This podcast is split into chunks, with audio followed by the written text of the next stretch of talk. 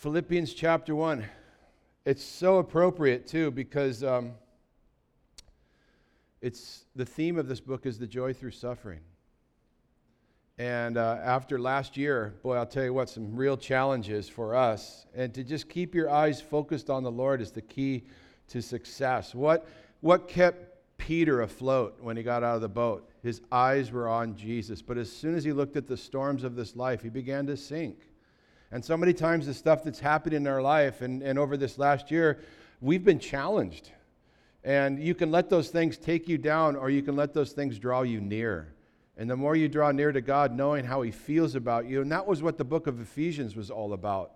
Knowing how God sees us, knowing how he loves us, knowing how you stand with him should give you the excitement to endure and to persevere and to run the race and to finish well, no matter what.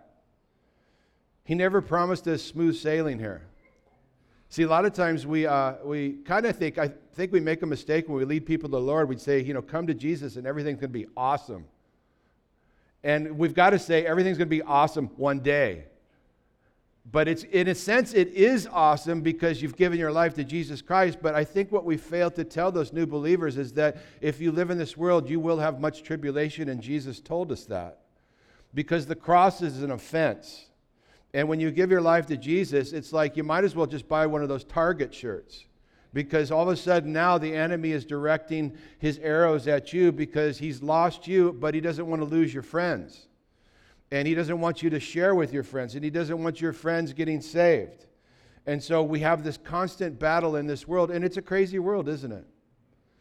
I mean, it's like they speak evil of good and good of evil. I was reading a report yesterday that somebody sent me. They were saying last year that 3.5 million people in the world died of COVID. Now, the interesting thing is CDC just came out with a report that said that they can't even determine from the tests that you take to see if you're positive or negative, if it's the flu or if it's COVID, they're not sure.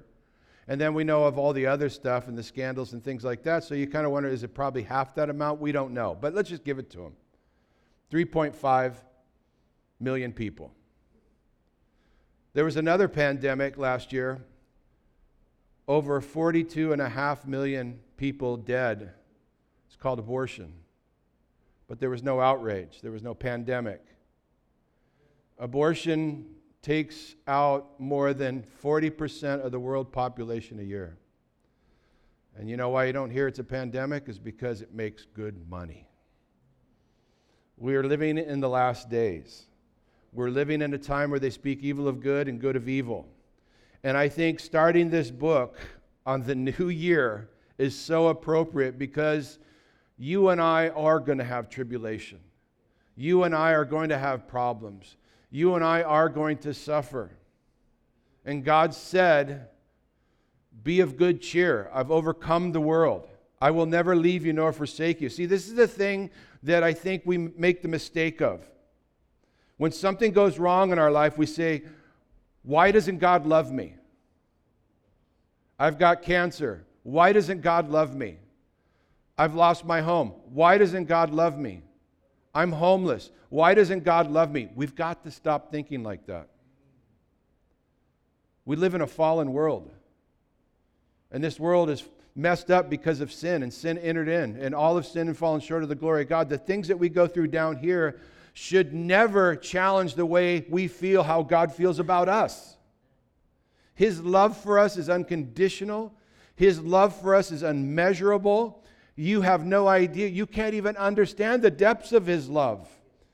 John 17 tells us that God the Father loves us with the same love that He has for His Son. That should blow your mind. That same love that allowed His Son to die for our sins on the cross. And the cross is an offense, and so we shouldn't be surprised when we go through tough times. And you know, I think that we are smart enough now at this point to realize that when we go through tough times, we can say, you know what, I am serving Jesus.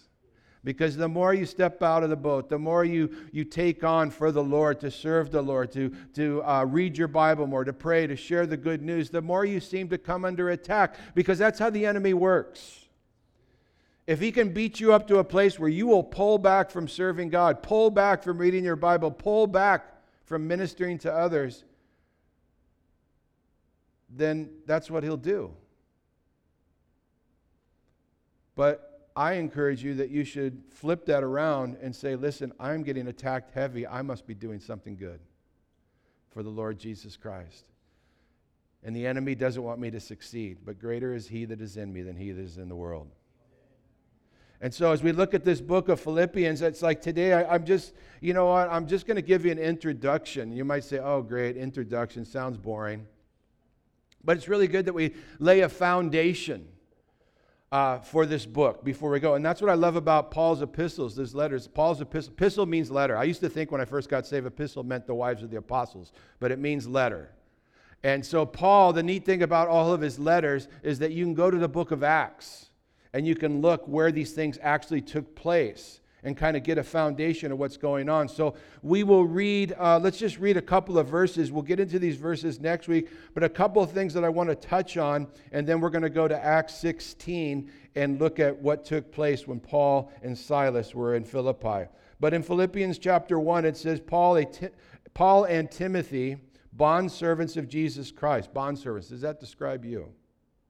To all the saints in Christ Jesus who are in Philippi, with the bishops and the deacons, that's the elders, the leaders, grace to you and peace from God our Father and the Lord Jesus Christ. And I love this part right here, verse 3. I thank my God upon every remembrance of you always, in every prayer of mine, making requests for you all with joy, for your fellowship in the gospel from the first day until now, being confident of this very thing, that he who has begun the good work will complete it until the day of Jesus Christ. Just as it is right for me to think this of you all, because I have you in my heart, insomuch as both in my chains and in the defense and in the confirmation of the gospel, you are all partakers with me of grace. Father, we thank you for the word of God. Lord, speak to our hearts this morning, Lord God. Open our ears to hear what the Spirit is saying. We ask in Jesus' name, amen. Now, I don't know if you guys read ahead. How many read ahead? Read the whole book of Philippians? Okay, read the whole book of Philippians. You say, well, Pastor, I don't got time. It takes you 12 minutes to read the whole book of Philippians. I timed it this week. I read it over and over and over, and I timed it. You could probably do it in 8 to 10 minutes if you're a speed reader, but slow it down so you can take it all in. It takes about 12 minutes. And it's such a rich book. There's so much in there. I mean, I look at here in verse 3 where he's saying, I thank God upon every remembrance of you. He's praying for these people always. He's thanking God for the Philippians. Do you have someone in your life that's praying for you without ceasing, that's thankful for you to God? I mean, I pray for you guys every day, that God's going to do an amazing thing in you. Paul loved these people. He had a unique relationship. This was really the church that supported him wherever he went and sent offerings to see the work continue. And then verse 6 where he says, being confident of this very thing, that he that begun the good work will complete it to the day of Jesus Christ. That's good news. God is going to finish the work that he started in you. God is going to finish the work that he started in your children. Hello? Got a prodigal? That prodigal is going to return. That's why he says, train up your children in the ways of the Lord, so when they're older, they won't depart. They might be a prodigal, but they're going to come back. He's going to finish the good work. God completes and does what he promises. He talks to us about all kinds of things here in the Scripture, which is just mind-blowing to me. He talks about God's grace, and over we see joy mentioned, joy and rejoicing, joyful, like 15 times. This is something that he's experiencing joy while he's writing this letter from prison. He's going to die. He's going to have his head cut off. He's writing from prison, and he's saying, I am so stoked for you guys. I am so excited for you guys, what God is doing in your life. Don't worry about me. He's going to tell him, hey, don't worry about me. These chains, I'm not bummed out. I'm full of joy right now because God's working in you guys. The gospel's going out further. And plus, I'm not chained to Rome. Rome's chained to me. I'm sharing the gospel with these centurions. He's going to tell us at the end of the book that Caesar's household salutes you. What does that mean? That means these Praetorian guards, these Roman guards that were guarding part of Caesar's household were getting saved. I mean, chained to Paul for 4 to 6 hours. Can you imagine? He's got a captive audience. They were going to get the gospel. I can imagine how rough it was for them in the beginning oh my gosh, you're really in for it now. He's just going to go on and on about this Jesus thing. And then somebody else coming in going, well, yeah, but I got saved yesterday. It's awesome. I can't wait.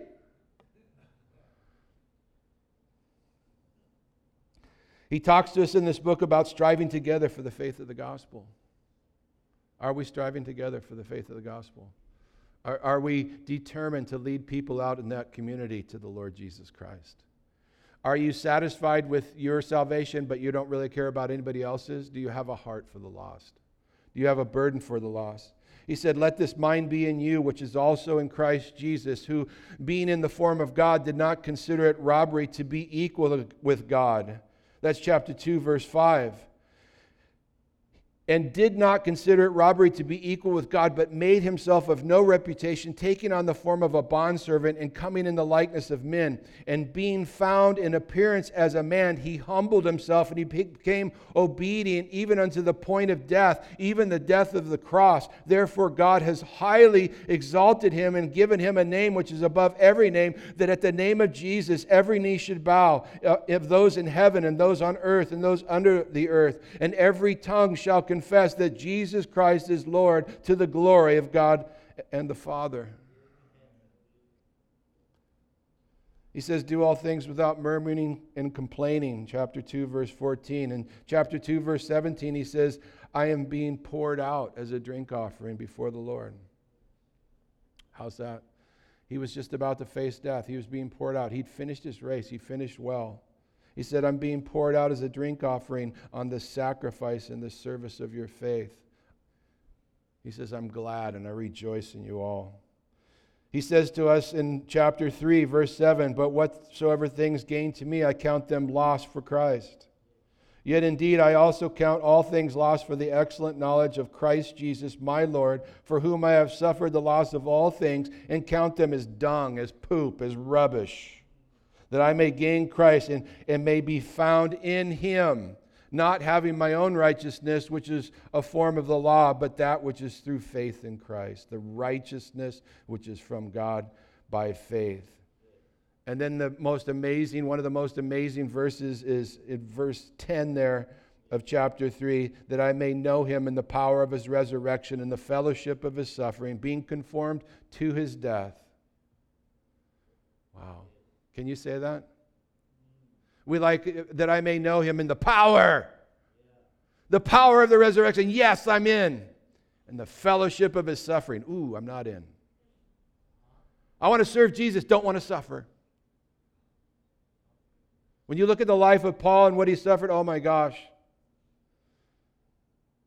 But you know what? He didn't let the past weigh him down. And too many of us are dragging the past from behind. We're dragging it into the future with us. We need to get rid of that. We need to drop that. We need to let go. We need to cut the past away. You can't change the past, but you can change today. He says in chapter 3, he says, forgetting those things which are behind and reaching forward towards those things which are ahead, I press toward the goal for the prize of the upward call of God in Christ Jesus. Are you doing that today? He tells us in chapter 4, be anxious for nothing, but in everything, prayer and supplication with thanksgiving, let your request be made known to God. Are you anxious? Are you depressed? Have you been suffering? Have you been battling emotional things? I have an answer. I have the cure for anxiety and depression. Guess what it is? It's worship. You know, if someone was to ask Jesus Christ to write a book on psychology, you know what he'd do? He'd say, I did. It's Philippians. Be anxious for nothing, but with all things prayer and supplications, take it to the Lord in prayer and start worshiping. Are you anxious today? Do you have anxiety? Worship. Try it. It'll work. Are you depressed? Then start worshiping. It'll work. Are you down? Everything collapsing around? Worship. Hello. It works. Trust me. Discouraged? Worship. That's why worship's so important. That's why we worship before we teach. Why? Because there's three principles there. As we worship and praise, it is a sacrifice of praise rising up to the King, our Lord, our Father. What Jesus did for us. We are ministering to God with our prayers and our worship. And as we minister to God through worship, then what does He do? He ministers to us through the Word of God. as it's taught. And as it's taught, it's a double-edged sword. You are learning from it. I am learning from it. As I preach it, I'm learning. And it does surgery. It's a double-edged sword. It cuts. And it comes back and it cuts me. So as we minister to the Lord, then He ministers to us by the Holy Spirit through the Word of God. And then we go out and minister to the community and to one another. But if we're Eeyore the Christian, praise the Lord. Who wants that guy? Who would want to come to a God that's what they think you get when you come to Him? And the whole key with Paul is, listen, I'm in jail. I'm in prison. Guess what? My head's going to be cut off, but it's cool. I'm going to see Jesus. And he's full of joy, and he's encouraging churches with these letters that he wrote from prison. Like Ephesians was from the prison. Colossians is from prison. This is from prison. And he's encouraging. He said, don't worry about me. I'm good. I know where I'm going. I know that He's able to keep that which He committed to me. I know that He'll never leave me or forsake me. And if I close my eyes in this world or they cut my head off, I'm going to be right in the presence of God, and it's done. And we need to start looking at life like that. And stop saying, I can't do anything. I can't do anything. Because in chapter 4, he says, I can do all things through Christ who strengthens me. So let's get a little foundation. Let's turn to Acts chapter 16 and get a little foundation of this book before we actually get into it. You know, and I want to say something. You remember when Paul, as you're turning to Acts 16, you remember when Paul got converted on the road to Damascus, and then he was blinded. They had to help him. And God called Ananias to go to Paul and said, go pray over him that he receive his sight. Tell him he's a vessel that I'm going to use. And Ananias was like, Lord, obviously you don't know who this guy is. He kills Christians. You want me to go where?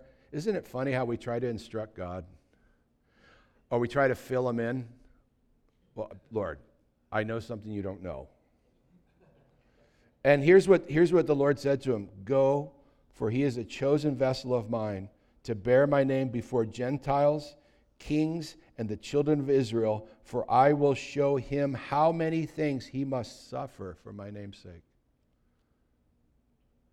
God never said it would be easy to serve him. The road to heaven is narrow, and the way is hard. The road to destruction is wide, and it's easy. Why? Because Satan puts all the stuff out there right in front of you. He puts the good stuff out first. He puts that stuff that gives you fulfillment and enjoyment for a season. And he lures the world in with pleasure. And what about you? And so that road is wide that leads to destruction. And everybody's thinking everything's great because I'm getting everything I want. It's just so wonderful. But then you just collapse. Because then the enemy pulls the life out of you through all these things. Drug addiction, drunkenness, immorality, greed, hatred. And you end up separated from God and spend eternity in hell. But here's the thing about Jesus, which is different. He didn't promise you the good stuff first. He promised you the good stuff last. Remember when he changed water to wine? And the governor of the party said, wow, this is crazy. Everybody puts the good stuff out there first till everybody's pickled, and then they bring out the Boone's Farm, and nobody knows. He said, you saved the best for last. Because that's what Jesus does. He says, don't worry. I know it's going to be tough. I'm going to be with you. You're going to get through this. And through that storm, you're going to grow. I'm refining you. I'm changing you from glory to glory. And one day, guess what? You're going to have a new body. And it's all going to be over. Because the best stuff is for last. And you know what's funny? He's going to be revealing His grace to us throughout all eternity. Hello? People say, what's heaven like? Is it going to be boring? Because they think it's like, you know, little fat babies with wings and harps on a cloud. It ain't like that. Guys, hello. If you can enjoy anything here, this is junk compared to heaven, okay? Your best day here on earth is the worst day in heaven. Hello. He's going to be revealing His grace to us throughout eternity. That means it'll never get boring. You're going to be there for 10,000 years plus eternity. After 10,000 years, He's going to serve dinner one night. You're going to go, wow, that was new. Are you kidding me? What are we doing tomorrow, Jesus? You blew my mind yesterday. And He's going to go, check this out. You're like, whoa, I can't take anymore.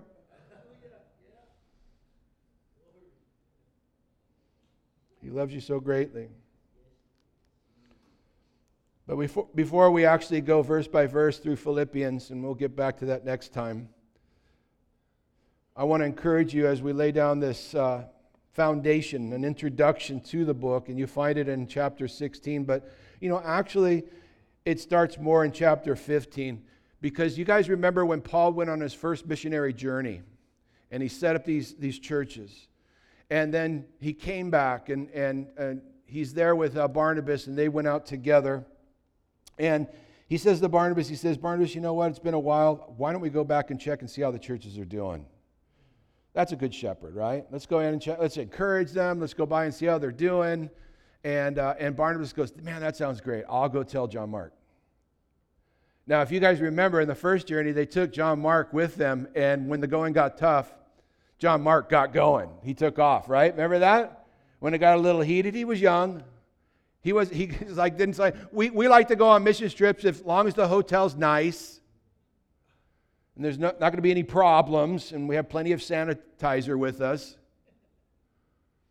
But when it got a little tough, it was too much for John Mark. He dug out. So when Barnabas says, okay, yeah, let's go. That sounds great, Paul. Let's go on another second journey and see how the churches are doing. I'll go tell John. And John was Barnabas' nephew. So you can see the connection there. And Paul says, no way.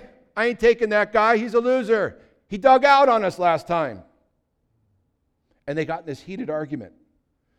And it wasn't just like, no, I really don't want to take Mark because, I think it's going to be a little tough for him, and I just don't. And Barnabas was like, no, let's just do it. It'll be kind of cool. It wasn't like that. It says it was heated. They were screaming at each other. You ever seen two people in Israel fight?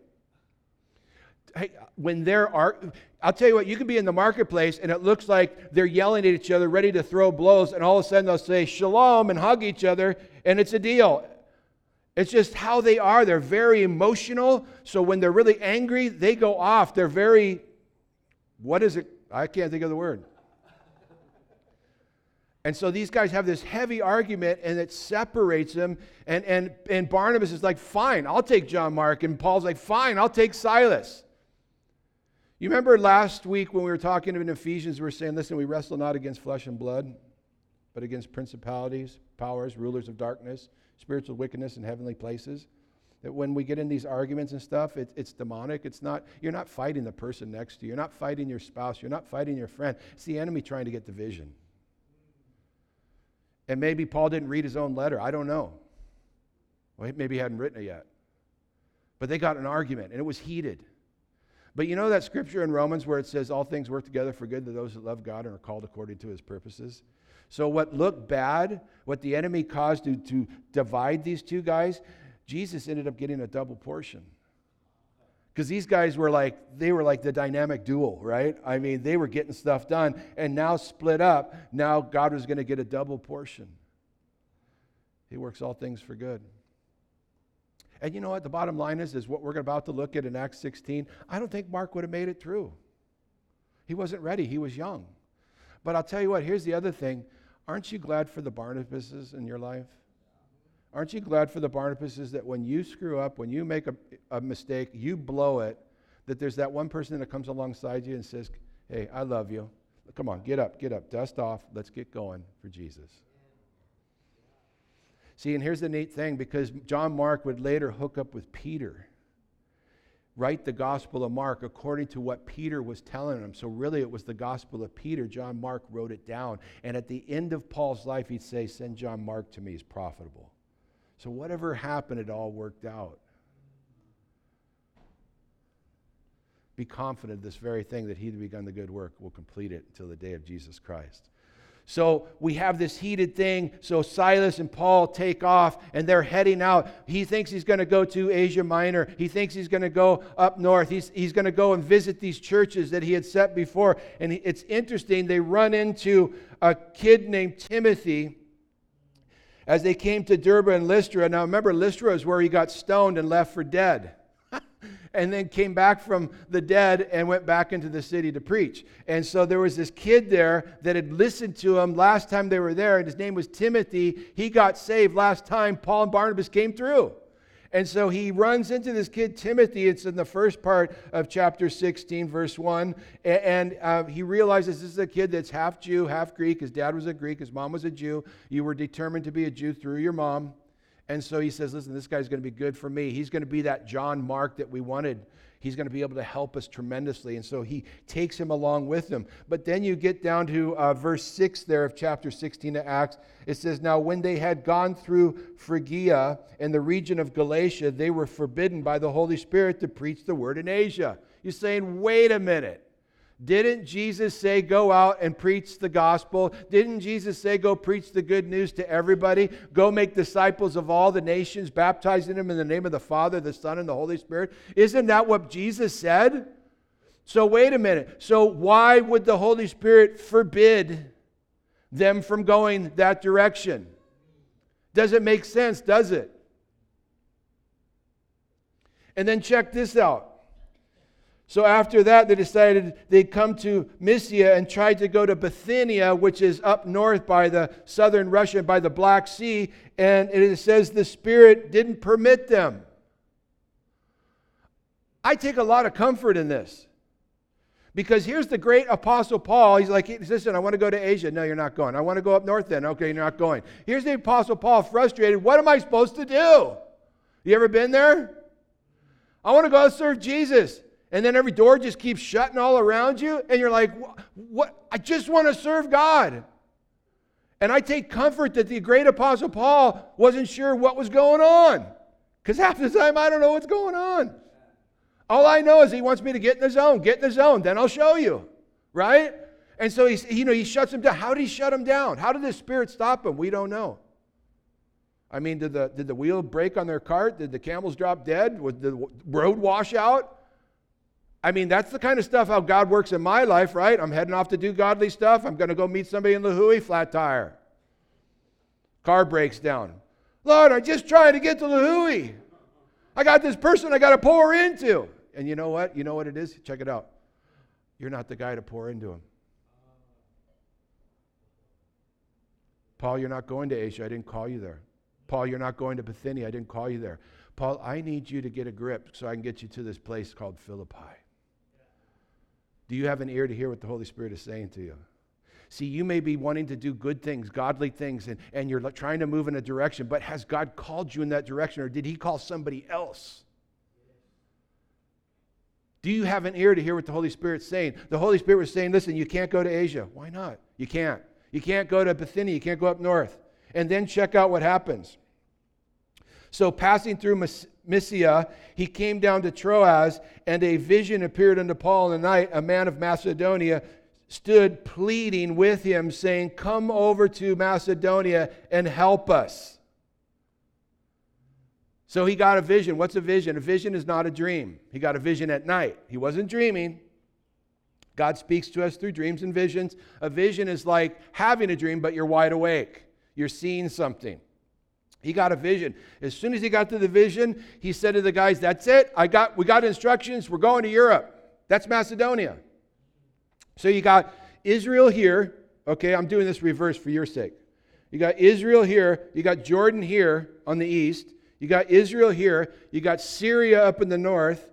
And then to the west of Syria, you've got Turkey. And as you pass through Turkey, which is the area of Asia, as you pass through and you keep going west, you come to Europe. You come to the area of Philippi. And so he gets this vision, and it says, after he had seen the vision, immediately he sought to go to Macedonia, concluding that the Lord had called us to preach the gospel to them there. Therefore, sailing from Troas, we ran straight course to Samothrace, and the next day to Neapolis, and from there to Philippi, which is the foremost city and a part of a Macedonian colony. So he comes to this place of Philippi. Philippi will be a church that Paul sets up. Philippi will be the first church in Europe. It's a Roman colony. What does that mean? Rome proclaimed it a colony. That's big news. See, back Philip of Macedon, who was the father to Alexander the Great, when he came through that area of Philippi, it was rich for silver and gold mining, but it had really kind of dropped off. And so he brought it back to life and turned it into this very rich city producing gold and silver. When the Romans came along and conquered the Greeks, they came to that area of Philippi. The Philippians were very kind to them, and they honored them by making them a colony. Now, a colony for Rome is very important because you immediately become a Roman citizen. So as a Roman citizen, you got all the rights of the Romans. And so they would send some of their retired officers there and generals there to kind of look over the city, make sure that it was running properly. They wouldn't pay tax. They'd have all the benefits of a Roman. And if you were born there, you were born a Roman citizen. So that's a big thing. Paul was a Roman citizen. He was Saul of Tarsus, right? He was a Roman citizen, freeborn a Roman citizen, but he was also ethnically and religiously a Jew. So he had these rights, and you're going to see how that plays out because Paul's going to use his nation's rights for his benefit. And so they come to this place called Philippi, and they were there for some days. Verse 13 says, and on the Sabbath day, they went out of the city to the riverside where prayer was customarily made, and they sat down and they spoke to a woman who they met there. Now a certain woman named Lydia heard us. She was a seller of purple from the city of Thyatira, who worshiped God. The Lord opened up her heart to heed the things of Paul, and when she and her household were baptized, she begged us, saying, if you have judged me to be faithful to the Lord, come to my house and stay. And so she persuaded us. And so he comes with Paul's normal thing. He would come into a city. He would look for a synagogue. He needed a synagogue. He'd like to go preach the gospel to the Jew first, right? So he would come to a city. He would share Jesus through the Old Testament, lead Jewish people to Jesus, and then he would go out to the Gentiles. So he comes to this place. There's no synagogue. You had to have at least 10 Jews to have a synagogue. So there's no synagogue. So then he catches word that they're meeting down by the river. If you didn't have a synagogue, if you wanted to gather as Jewish people, you would gather down by the river. Okay? So he goes down there. He finds a bunch of women. Lydia, seller of purple from Thyatira, rich, wealthy lady. They're down by the river. He shares the gospel. This is amazing because she's a Gentile. She's a Gentile. She's a wealthy Gentile. She's a seller of purple. Purple was like royalty. It was the colors. I mean, the outfits back then would be equivalent to, they were like $100 back then. I don't know what $100 back then would be worth today. I mean, she made money. And she sold the purple. And so she's down here in this area, no doubt selling and doing stuff. But she has gone from being a Gentile serving pagan gods to now receiving the God of Israel, the true and living God. She had become a Jew. And now Paul leads her to Christ by the gospel. And now she's gone all the way to Jesus Christ. She's now a born-again Christian. She's excited. And so she's like, well, if you found favor with me and you can see that my life has been transformed, why don't you guys just stay with me, and persuades the team to stay with him. So you've got Paul, Silas, you got Timothy, and at this point, you got Luke joining him. Luke wrote the book of Acts. So they stay with him. And so neat stuff. And so then it goes on to say that it had happened when one day down there in verse 16, it happened as we went to prayer, a certain slave girl possessed with the spirit of divination met us, who brought her masters much profit by fortune-telling. This girl followed Paul and us and cried, saying, these men are the servants of the Most High God who proclaim to us the way of salvation. And this she did for many days. So now you got this possessed woman, this young girl, who these men own her. She's a slave. They're using her to make money because she's a fortune-teller. You know, I don't know if you ever had your palm read or had someone look into a crystal ball or tarot cards or the psychic hotline. God forbids that for a believer. That's demonic. That's dark. Stay away from horoscopes and mediums and crystal balls and tarot cards and all that stuff. He says, stay away from that stuff. It only gets you in trouble. And these guys were using this girl to be a fortune teller. Now, demons can't predict the future, but they've seen your past. They've studied you for 6,000 years. And so there's this real force that goes on behind it. So this girl is walking behind these guys for days. And every time Paul's trying to go minister and give the gospel, she's behind. And I don't know what kind of voice she has, because it talks about her voice is like a croaking toad. I mean, can you imagine? Each man I serve most high God. I mean, that would be kind of freaky. Who proclaimed the way of salvation? What she was saying was true. But why did it upset Paul? Because God doesn't need publicity from hell. Sends a mixed message. You know what it's like when you got somebody who's telling people they're Christians and trying to tell them about the gospel, but their life doesn't reflect Jesus at all. It sends a mixed message. Are you living for Jesus? So she's going around saying, the other thing that people don't realize about this is the Most High is also a reference to Apollos, which those people worshipped. The Most High God. So it was like everybody's like thinking, okay, are they teaching a different God, or are they just talking about Apollos, Paul and those guys? Right? So Paul gets upset. And this went on for days. And so all of a sudden, one day, they're walking through town, and all of a sudden, she's like, these are servants of the Most High God, showing us the way unto salvation. Paul goes, guys, hold on a second. I can't handle this anymore. Turns back, looks her right in the eye, but he's not looking at her. He's talking to the demon. And he says, come out in the name of Jesus Christ. And the demon came out.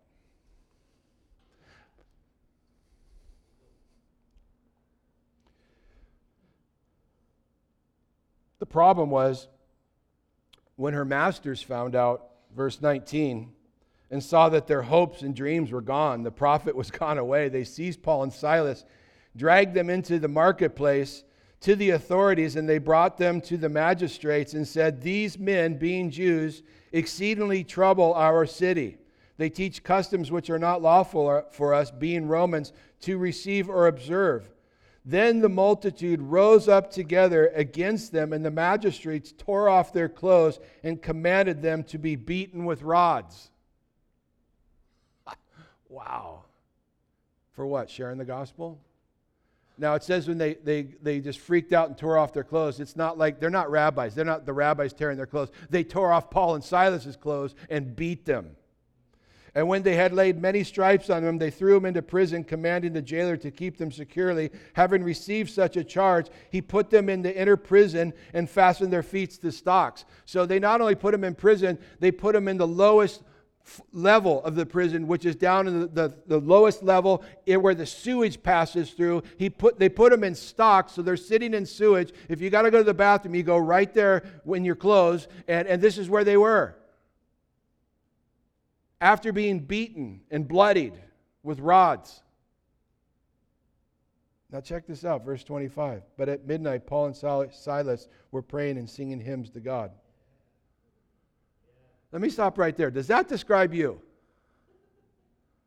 Is that where you're at?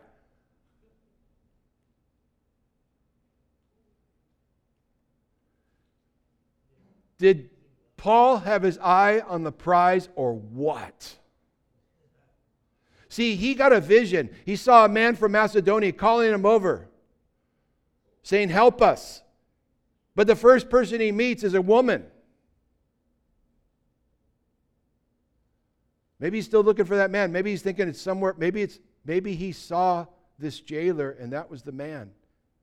Maybe that jailer had listened to him preaching the gospel when that evil spirit possessed woman was following them. Maybe some of the people had seen these things, and maybe there was more going on than we even know. And Paul and Silas took a beating. They're thrown in prison, and as they're in prison around midnight, they say, Paul looks at Silas and goes, hey, what's that song you always sing? That's a great, how great is our God? Let's do that one. How great is our God? Sing with me. I mean, you're in jail. You're laying in poo. You're in stocks. You're chained up. It doesn't look good for you. And guess what it says? It says, and all the prisoners were listening. And then suddenly there was a great earthquake, and so that the foundations of the prison were shaken, and immediately all the doors were open, and everyone's chains were loosed. What? I call that an intelligent earthquake. Right? I mean, just the cell doors opened and the chains fell off. And so then this guard keeper, the keeper of the prison, verse 27, awakened from his sleep and seeing that the prison doors were open, supposing that the prisoners had fled, he drew his sword and was about to kill himself. But Paul called out with a loud voice, "Do yourself no harm, for we're all here." See, here's the thing. If the prisoners escape, you would do their time or be put to death or be tortured and put to death. So this guy's like, looks and he goes, the cell doors are open. Oh my gosh, this is not good for me. I'm going to kill myself because that would be better than what Rome's going to do to me. And Paul says, hey, don't do it. We're all here. Everybody in the prison, nobody dug out. Something's happening to every person in that prison right now. Then they called for a light, and this prison keeper came, and he fell down trembling before Paul and Silas. And he brought them out, and he said this. Now, this guy is an Italian. He's a Roman. He's a Roman citizen. He's an Italian. And he looks at Paul, and he says, "What must I do to be saved?" Don't you love it? You ever had somebody come up to you and say that? I've had that happen. I'm just like, that just made it so easy. When somebody just runs up, I want to get saved. How do I do that? Are you kidding me? I could prepare a sermon for weeks and say it. Nobody gets saved. He's got some guy runs up to him and says, what must I do to be saved? So you know what Paul says? He says, well, tithe every week and come to church. No, he doesn't say that. Commit yourself to a life sentence to children's ministry. No, he doesn't say that. What does he say? He says, believe on the name of the Lord Jesus Christ and you will be saved and your household. This is a controversial verse right here. Wait, if I get saved, my whole house will be saved and covered? No, that's not what it's saying.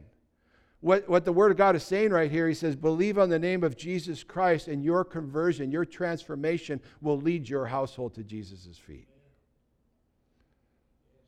And they spoke the word of the Lord to him and all that were with his house, and he took them the same hour of the night. He washed their stripes, and immediately he and all his family were baptized. And when they brought them into the house, they set food before them and rejoiced, having believed in God with his whole household. And when the next day the magistrates sent the officers, saying, let those men go. So the keeper of the prison reported these words to Paul, saying, the magistrate has sent to let you go. Now therefore depart and go in peace.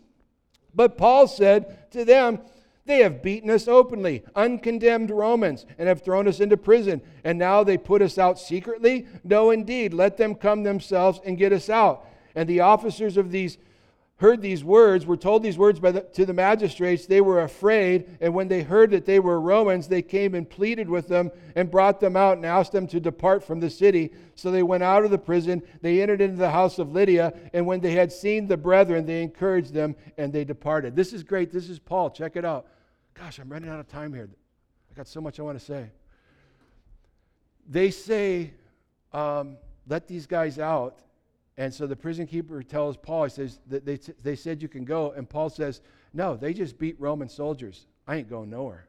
Tell them to come get me. See, here's the thing. If you were caught beating a Roman citizen without a trial, you could be put to death. These guys freaked out when they found out he was a Roman citizen. And so they go, oh, could you just tell them to go? And he's like, no, they want us to go out secretly. They can come get us. Here's the crazy thing. Paul was exercising his rights, his Roman rights. As he's being beaten and whipped, not once did he say, hey, Roman citizen. They would have went, oh, so sorry, please move along. Don't tell anybody. He took it all. Why? I think he was looking for that face in the vision. I think he was realizing that this suffering was going to turn out to joy, and all things were going to work together to good to those that love God and are called according to his purposes. My conviction, my opinion, that face and that vision he got from Macedonia, the man from, I think it was the Philippian jailer. And he got saved. And so Paul didn't exercise his Roman rights while he was being beaten. He waited till after the beating. Why? I think he wanted to secure the church in Philippi. If they knew that they could all be put to death for what they did to him and Silas and throwing him in that prison, instead of him leaving, he goes, no, you know what? I think I'm going to stick around for a few days. make sure you guys don't mess with the church. Because that's the kind of guy he was. Paul was gnarly. You study 2 Corinthians chapter 11, you see all that he went through in his life. Would you sign up for that ministry? Seriously? I mean, look at the difference between all these people in Acts 16. You got Timothy, half Jew, half Greek, born again, goes with Paul and Silas to Philippi, where they meet this woman, Lydia, completely different. Gentile changed the Jew onto a Christian. Born again, Lydia from Thyatira, rich, wealthy person around all these poor people. Then you've got this demon-possessed girl. We'll just name her Nancy Possessed, right?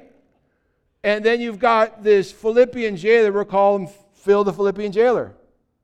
Look at the diversity in these people. Look how different they are from each other. One's rich and wealthy. One's a possessed slave girl. One's a jailer. One's half Greek, half Jew. But what brought them all together? Jesus. Look at the people around you. What has brought us all together today? Jesus. I mean, we've got bankers in this church. We've got drug dealers. Old ex-drug dealers. Let me just make that clear. Right? We've got firemen, we got policemen, we got teachers, we got doctors, we got nurses. We've got rich, we've got poor. We got people that don't like each other, so one of them will sit over here and the other one will sit over here. What brings us all together? Jesus. Amen. What gives us eternal life? Jesus. What gets us to worship God? Jesus. Why are we opening our Bible? Jesus.